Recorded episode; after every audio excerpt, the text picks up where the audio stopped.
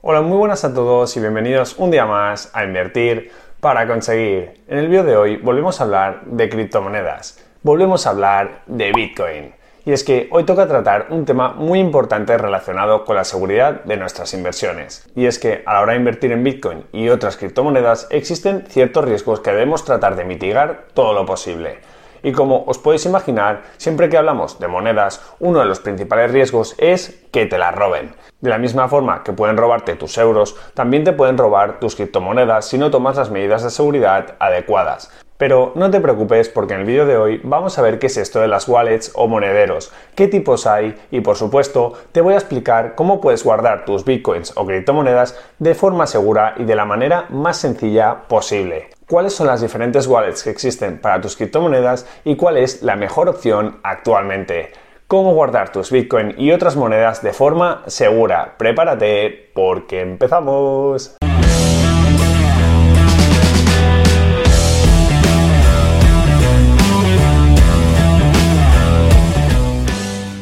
Elegir un buen monedero o wallet es uno de los pasos más importantes a la hora de invertir en Bitcoin o en otras criptomonedas. Y es que muchos inversores principiantes, cuando empiezan a invertir en criptomonedas, las mantienen en el exchange o plataforma donde han hecho la compra, para que así la propia plataforma custodie sus criptomonedas. Pero eso, sin duda, no es lo más ideal en cuanto a seguridad, puesto que si mantienes tus Bitcoin o criptomonedas en el exchange, no tienes tú el control total, sino que confías en un tercero para que mantenga a salvo tus monedas. Y eso, pues como os podéis imaginar, en ocasiones ha dado serios problemas, ya que algunos exchanges han sufrido ciberataques en los cuales han llegado a perder millones de dólares.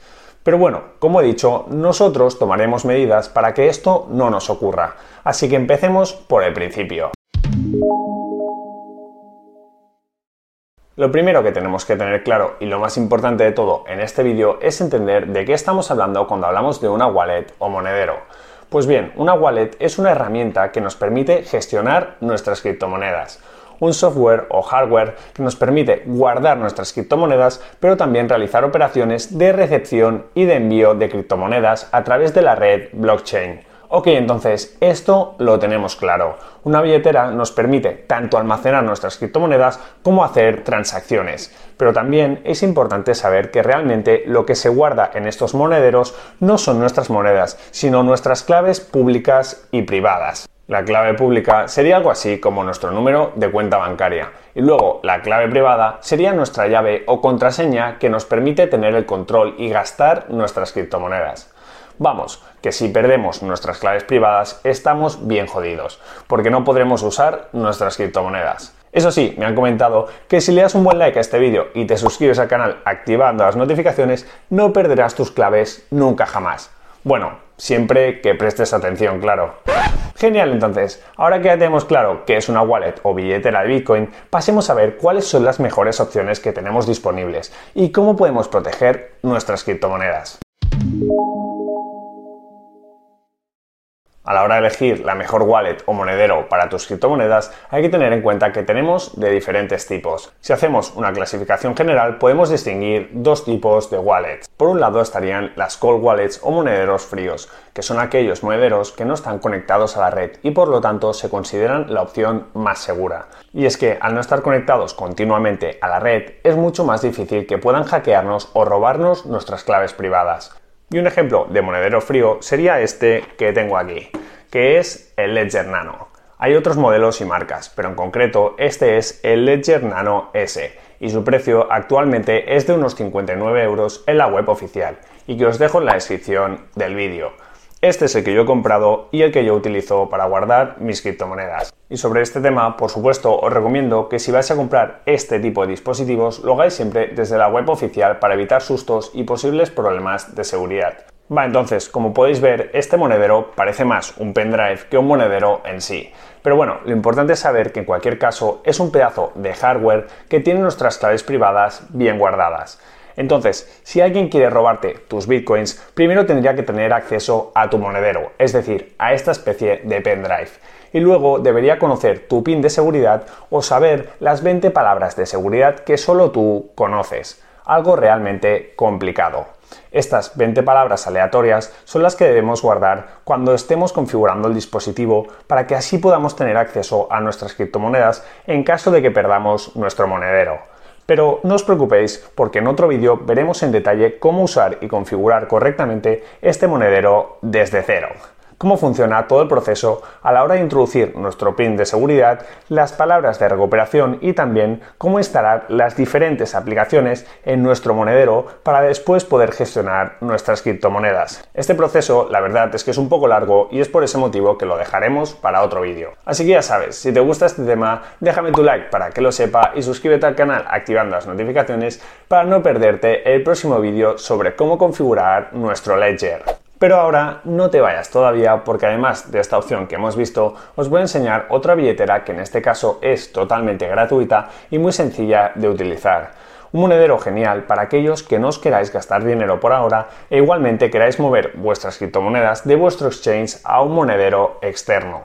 Para esos casos existen lo que se conoce como monederos calientes o hot wallets. Y a diferencia de los monederos fríos como el que hemos visto antes, estos sí que están conectados a la red. Y la mejor opción de este tipo de wallets, o al menos el más recomendado, es Exodus, un monedero ideal para todos aquellos que empiezan en este mundo de las criptomonedas. Y es que Exodus es un monedero totalmente gratuito multimoneda que está disponible para móvil y ordenador.